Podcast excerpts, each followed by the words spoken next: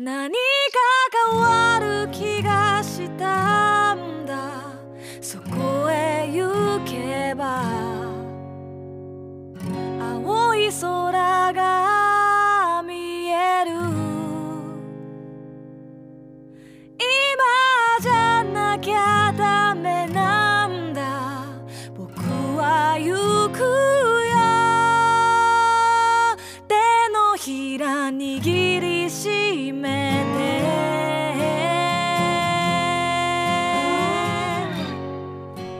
こんばんは。実体験のみで構成される旅番組旅のなる木の時間がやってまいりました。今夜皆さんと一緒に旅をさせていただくのはナビゲーターの菅井清人です。どうぞよろしくお願いします。この番組では旅という非日常が日常に及ぼす影響について考え人生という旅を楽しむヒントを模索していきたいと思っています。アシスタントにはこの方にお越しいただいています。シンガーソングライターの波平由子です。今日もこの2人で楽しくお届けしていきたいと思ってます。よろしくお願いします。よろしくお願いします。明日を思う。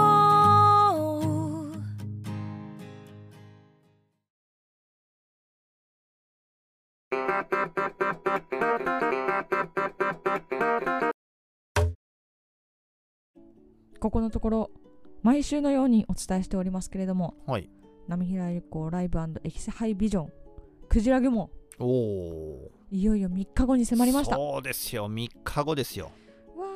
あ今回ね実は新曲めっちゃ多いんですあよ。そうなの？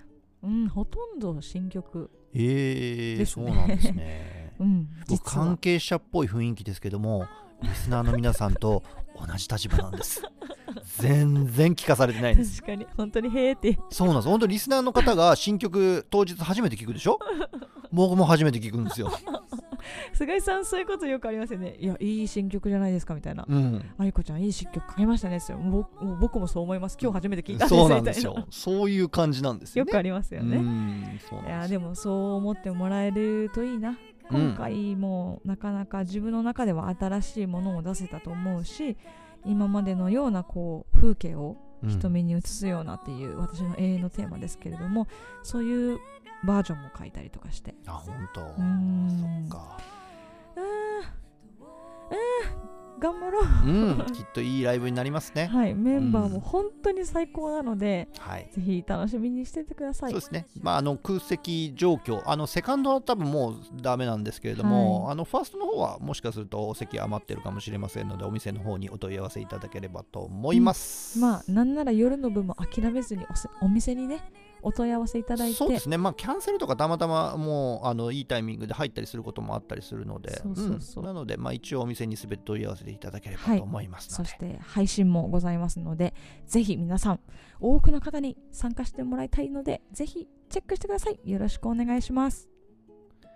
まあ、そんな波平さんの会話に対して、まあ、ちょっとこれで返すのどうなのかなと思うんですけれども、最近ね、じゃあちょっとやめてもらっていいですか？それを自覚してるんだったらちょっと嫌ななんかこう魚の匂いしてくるんですよね。うーん、そうなんですよね。あそうなのかい。何ですか？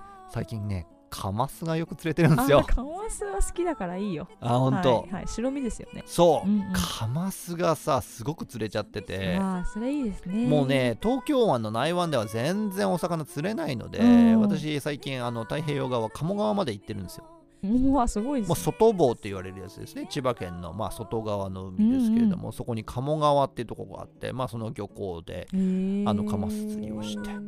でもう50本60本ぐらい多分釣ってると思うんですけれどもそれもみんなにあげて。うん。でうちでまあなんでしょう。開いて刺身にして、うんうんうんバーナーで炙ってああ炙り刺しにしたりとかまあ塩焼き開いて塩焼きにしたりとかもう干物作ったりとかもうずーっとそんなことしてます。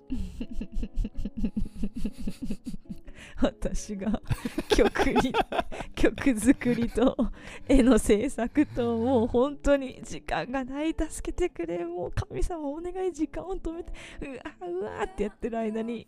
でもまあねクリエイトするっていう意味ではまあ大体近いのかなと思大体近いざっくりまとねめたら、僕も干物をクリエイトしてますし。れでも楽しいですね。そうですああいいですねいいですね。カマスって何ですっけ？すだちと一緒に食べるんだっけ？あいますよ。すだちももちろん白身魚なんで合いますけれども。お腹空いてきたなまた。なんかねこの時期のカマスがねまた脂乗ってるのよ。ああそうなんだ。冬のお魚やっぱり美味しいですよね。美味しい。なかなか釣れないんですけれども釣れるとまあ美味しくて。うん。でそこではねカマス以外にもアジとかも釣れてるんですけれアジどもアジください。まあアジがいい。はい味ください。あ本当に。お願いします。そうですか。じゃあ今度いっぱい持ってきます。いいですか？はい。やったーイエーイ。みんなも言ったらもらえるかもよ、全然僕視聴者プレゼントとかにしたいんですけど あんまりね生ものを扱う、魚扱うラジオとかあんまないんで、あんま聞かないですね、まあせめて干物にしようかなとか思ってますけど、クール便で。ちゃんとなんか資格とか取ってプレゼントできるようになるといいですよね。ああそれ夢ですね。ね、ううなんかある、ありますよねきっときっとありますすよね。うんうんいいね。と思ってます まさかの夢誕生しましたけれども。そんな感じで、はい。まあ、今週も始めていきたいと思いますけれども本日のテーマは、はい。旅とスマートフォンということで。スマホですね。はい。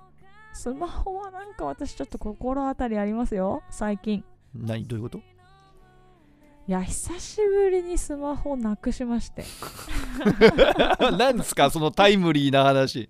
マジで？いやー。えこのテーマだったから落としてくれたわけではなくあ違う違う違う違う違う。本当に偶然なの？本当に偶然。えー、びっ皆さんこれ本当に俺も初めて聞いたんですけど。びっくりしましたね本当に。久しぶりにやった。てかもうね分かっていながらいなくなっちゃった。あーあそこにみたいな感じなんですけえどどういうこと？あのーまあ要は電車乗ってましてうん。で乗り換えるところでパッて目が覚めて、うん。まあ寝てたんですよね。なるほどね。そう。その直前までスマホでこうメールを返信したりとかして、あでもこれちょっと眠いから返信するのはやめとこうみたいなうん。完全に送信してしまうのはやめとこうまで覚えてるんですよ、うん。でも私眠りについちゃったから一回多分閉じてるんですね。そのまま手に持ってきっとね。うん。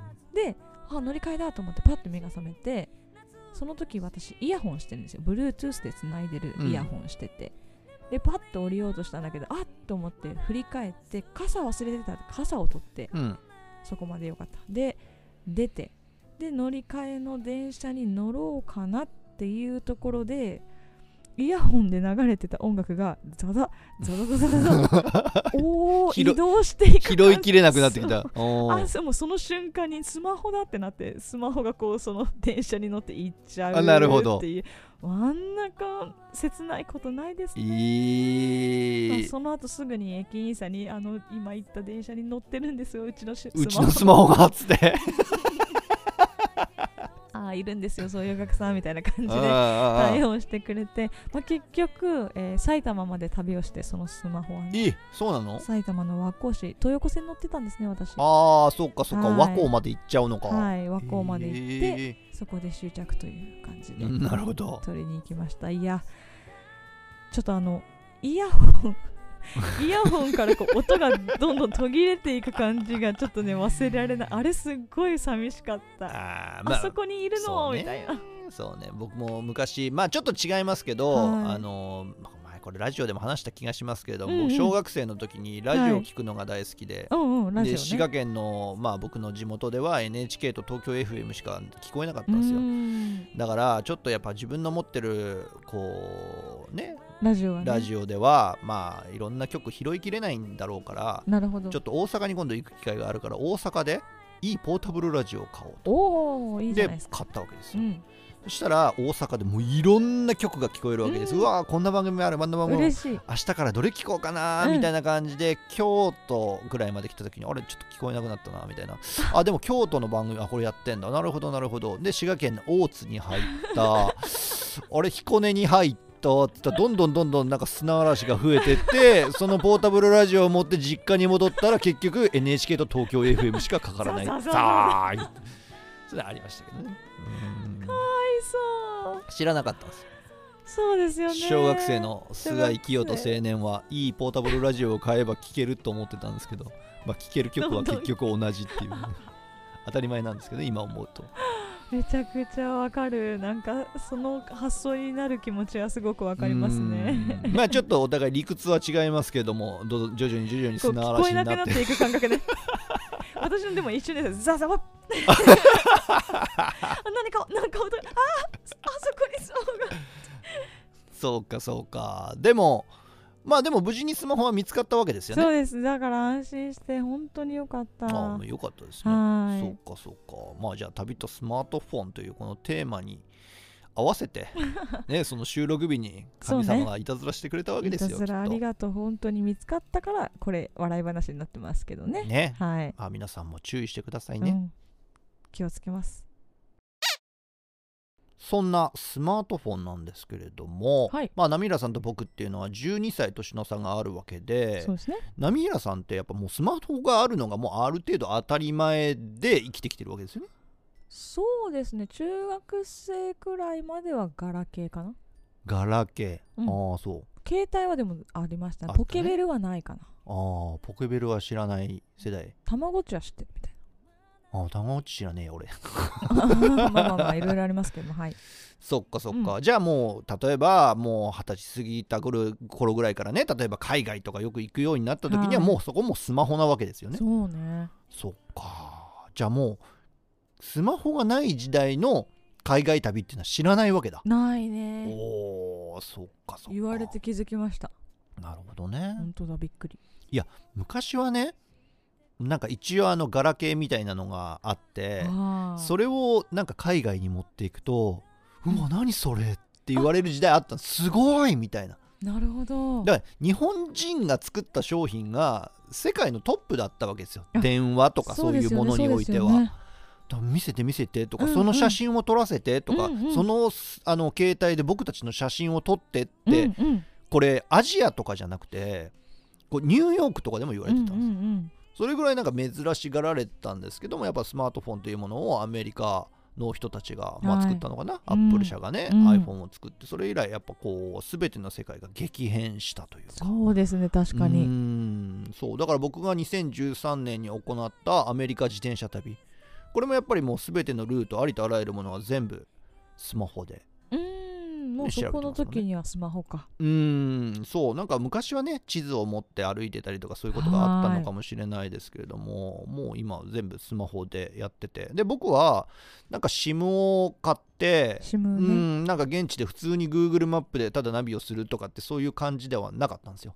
うん、まあもちろん電波がないエリアを通る可能性だって全然あると思ったんでそうね。いうところに頼ってると全部が全部こううまくいかないかなと思って事前にルートを全て調べてそこをスクリーンショットしておいてああでスマホを見ながら進むっていうこともやってましたしあとねあのーオフラインでもね、うん。あのーナビは動くんですよ。そうですよね。そうそう。自分の位置情報だけは伝えてくれるんですよ。それね私ニューヨーク一人旅の時活用した。あ本当、うんうん。びっくりしました。そうなんですよね、はいそうそうだから Google マップさえ開いとけばオフラインでも自分は今ここにいますよみたいなのがあるから目的地の街にちゃんと向かってるかなとかっていうのが全部確認できたりとかもするんで、僕も自転車旅においてはかなりスマホは活用している方かなとは思いますね。便利ですよ便利ねですね。いや考えてみたら歴史は浅いんですよねスマホ自体は。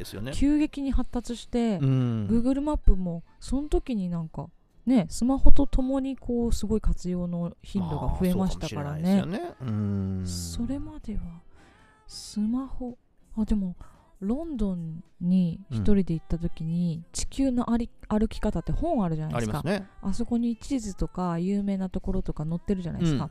あれを見ながら歩いてたら知らない外国人のそのおじちゃんにうん。止められて、うん。それを開いて歩いてるともう完全に観光客だからすられるよみたいな。ああなるほどね。みたいなの英語でも言われてめっちゃ怖えってなって、うん。すぐにこう閉じたんだけど閉じたら閉じたでわかんねえみたいな、まあそうだよね。うん。そういう経験ありますけどね、そっかそか。ん、今でもスマホ見て歩いてるなんていうのは観光観光客ももちろんしますけど地元の人もねスマホ持っていくみたいなのありそうですよね。ますからね。だからまあ例えば日本を訪れた外国人観光客がスマホ片手に歩いてたとしても、うんうんうんうんまあ日本に在住の外国人かどうか、うんこう識別できない区別できないっていうぐらいまあ自然というかもう今大きいカメラをもう首からぶら下げてっていう人も少しずつ減ってて。そうですね。うんなんかありとあらゆる調べることもスマホでできてあここで写真撮ろう映像撮ろうもう全部スマホでできてそのまんま、あのインスタグラムとかにアップしようとかもその場でできてみたいなのがもう当たり前なので旅をリアルタイムで発信するっていうことももう誰しもができる当たり前になってるっていう。ああこうやってまとめるとちょっといいのか悪いのかですうね、寂しい気持ちもありまなんかこう本片手に地図片手にカメラ持ってて歩いてて観光客だよっていう人が困った顔をしてたら分かりやすいじゃないですか。まあね。案内しようみたいうな感じの。ん。今それがないっていうことだし撮ってくださいとかうん。撮ってあげましょうかとかそういうやり取りもどんどん少なくなって今こうセルカ棒とかありますからね。何それ？えそれはまあ少し前ですけど今もう死後みたいになってますけどあの棒であ自撮り棒あなんかそれそういうの？うん、ああそうなんだ。そういうのもあったりとかねするからね、えーなんか何でもできちゃうからコミュニケーションが少なくなっちゃってるかまもしれない、あそういうのあるかもしれないですよね、うん。僕でもね Google マップ結構使うのがタクシー。はい。タクシーに乗ってどこどこまでお願いしますって言った時あーえーごめんなさい住所わかりますか？って言われてあーあー住所わかりますけどあじゃあちょっとナビに入力するんで教えてくださいとか言われるとあ大丈夫です。僕言いますんで。みたいになりますああそれ。あの僕も道わかんないんだけどだって Google マップその場でさって打ってもうやった方が早い、うーんなるほどうねん全然早いですよね。あと私タクシーに乗って Google マップ見てるときはこの人がちゃんと言ってるかなっていうのを確認。遠回りしてないかなって。それでちょっと意地悪いですけそど、こは信じようよ。そうなの？うん、でもちゃんと遠回りされたことあるんですよ、ね、ああるんだ。えここれでいけますよっつって。これこれちょっと遠回りじゃないですかみたいな感じで抗議した時あるあ本当に、うん、だから単純にちょっと天然っぽかったけど本当に天然だったのかな。じゃあもうタクシーもそういうやり口できないねこの時代はね。そうですねもうそれ難しいですうん。ねちょっと遠回りとかそれは一つの技術みたいなところもあるじゃないですか。おねを生きていくためにお金稼ぐために、ね、うんいや重要なことですよ、うんうんうん極端な遠回りはダメだけど、うんう。んまあまあメーター上がるぐらいの遠回りは僕全然いいと思います10ね円10円 10何十円とか いいと思いますけどね、うん。ねそうですね。それ今できないですね。うん。だからスマホが現れたことで旅とかもうそういう狭い世界の話じゃなくて世界中がやっぱ激変したんですよ。そうね本当にうんそうなんですよだからまあ旅の様式ってももちろんながらもう極端に変わってしまってうんでもねみんなやっぱこう自転車旅してる人たちで困るのがやっぱその充電なんですよ。確かにもう充電がなくなったらただのちょっと重い四角ですからね。そうなんですよ。でもねあこれもすげえなと思ったのが、はい。結構ねアラスカとかね、うん。まあアメリカとかでもいろんなところでそう見たんですけれどもあのねみんなソーラーパネルで充電してえるー、すごい、そう。自転車に乗りな暑いな暑いなっつって自転車乗ってるわけでしょ、うん、もうみんなじゃあ充電すりゃいいじゃんってなってる。すごい。だからソーラーパネルで常に携帯の充電をしながらナビをさせてもう自転車で走ってますっていう状態なんです。よ怖いものがない状態そうだなんですよ。いやもうそれもそれですごいなと思って、ね。僕はちょっとそこまでまあなんかこうなんだろうなテクノロジーを駆使する能力もないのでうん比較的アナログな旅をしてますけれども。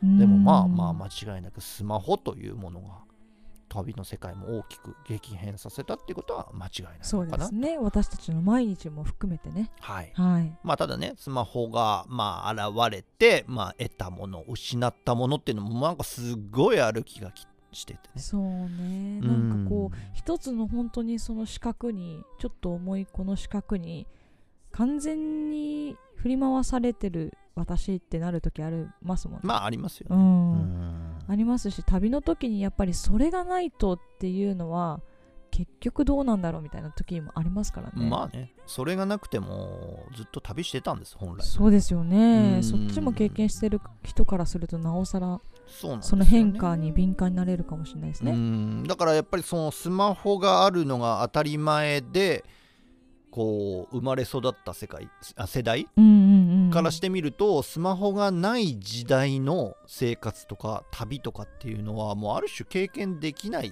うん。て思いがちなんですけど、うん、でもそうじゃないんじゃないかなあー確かに。だってスマホってスイッチ切れば電源切れば別に使うことも使わないこともできるわけであって別にあなたは自由よっていう話なんですたね。たたた確かに。そうなのよ。だから今日の語りの部分ではねちょっとそれに近いようなそんなようなお話もしてみたいと思います。はい。本日のテーマは旅とスマートフォン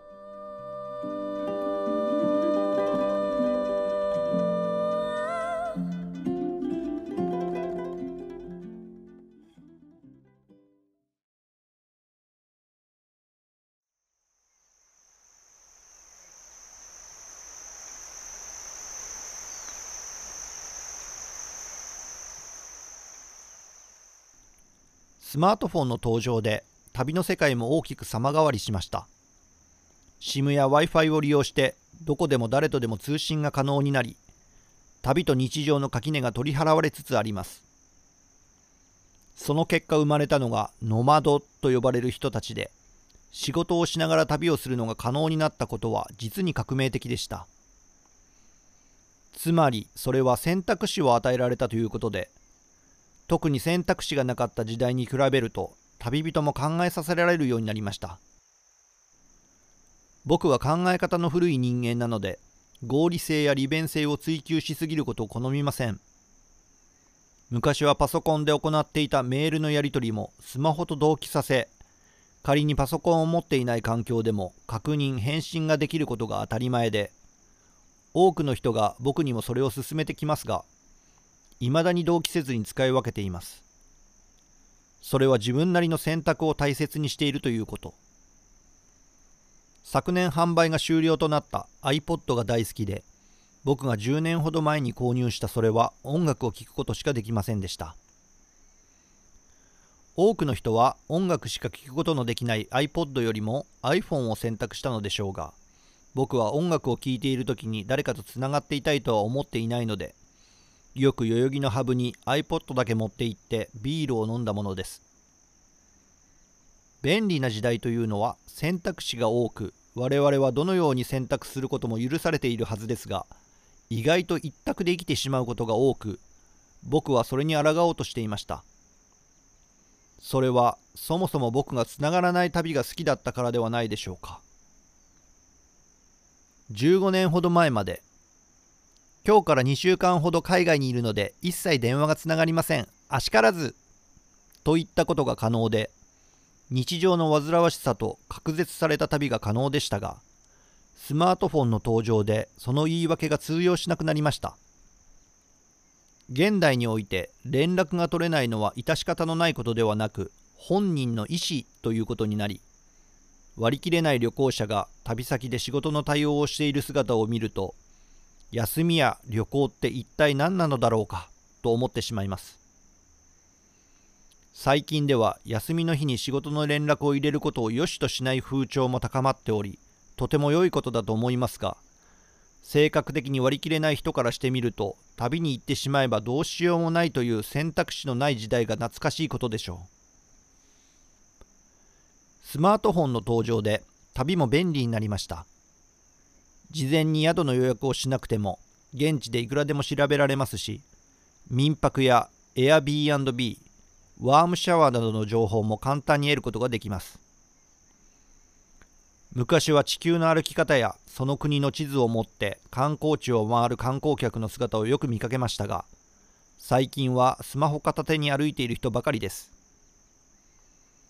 多くの業界が長年かけて築き上げてきたアイテムを一つにまとめた機械の登場で旅のスタイルも激変しその自由と不自由が生まれ始めました。我々は無数の選択肢を与えられたはずなのですが自由な選択が難しくなっています。例えば最初から最後までスマホを使わない旅を楽しめる人が一体どれだけいるでしょうか。スマートフォンという革命的アイテムを本当に使いこなせる人はそれ自体を使う使わないの選択までできる人だと思っていて僕はそういった生き方に憧れます。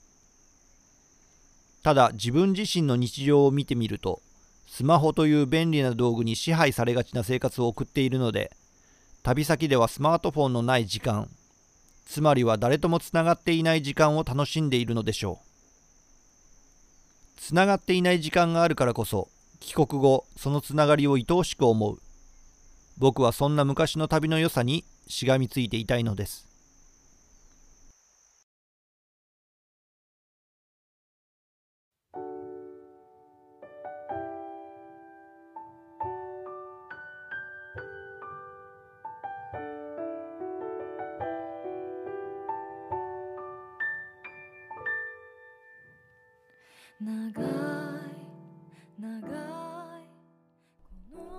今日から2週間ほど海外にいるので電話などは一切出られません。あしからず。よかったですね。いいですねその時代。そうもう今許されないですから。いやいや何かあったらどうすんの？つっていつでじゃないのようんって、いつでも連絡取れるようにして言ってくれないと困るな。そう。ねとか言われる。えそうね。ー、それが嫌で海外行くのに休み。みたいな。休みって何？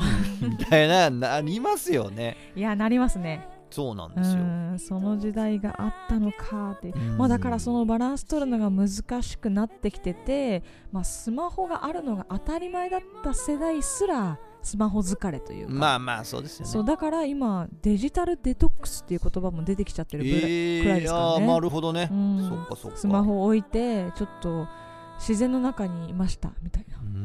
まあだから足からず状態をもう無理やりやってるまあね一日でもね半日でもいいからそういうのを作るっていうのはすごい重要かもしれないですよね。そうですね。僕はねこういう提案はしたはいいけれども意外とできないんですよ。あできない。なんでもうだから本当に海外行った時とかはアラスカの原野とかもう僻地に行ったりとかまあ日本でもいいんですよ。うん。もう山の上のキャンプ場とかでもう電波ありませんみたいなところで過ごしたりとかするんですよじゃないと結構やっぱ離れられなくなっちゃってて。極端だうもうちょっと器用に。まあそう。なんですそうバランスス取っていきたいですけど。でもな私今回あのスマホなくして iPhone 探すっていう機能本当にありがとうって思った。あーそっかそっか。ありがとうって思ったしあと強制的にスマホから離れたじゃないですか、まあそうですね。やっぱり私もどれだけ右手でずっとスマホ持ってたんだろうっていう風にハッとしましたからね。なんかやっぱいるじゃないですか。人の話聞くときはスマホ持ってる持ってないとかさ。まあまあそうね。そういうまあ礼儀の話にもなってきちゃって。うんちょっと結構切っても切り離さないちょっと生活の中で考えてみないといけないなっていうテーマではありましたね。まあそうですね、うん。あの我々は選択肢のある時代を生きているのでそうそう。選択していきましょう、はい。うん結局一択しかないのであればそれは選択肢がないのと同じっていう話になってきちゃうのであーでもうん。帰ってきたら私触っちゃうな。まあまあ一つの提案としてね。えーお届けしてまいりました、はい。そして来週は、うん。えーお便り会ということで今年始めてみたいこと。うん。こちらをテーマにお便りを募集しておりましたがそちらを発表させていただきたいと思います。はい。ここまでお聞きくださりありがとうございました。そろそろエンディングが近づいてまいりましたけれども今週お届けするエンディング曲はシンガーソングライター仲間の中島由美さんとピアニストの新間あさみさんのオリジナルアルバム「コントラストからあなたがいるから」をお届けしたいと思います。めちゃくちゃいい曲です。めちゃくちゃいい曲です。それではこちらを聴いてお別れしましょう。来週もまたお会いしましょう。さようなら。さようなら。一人ぼっちじゃ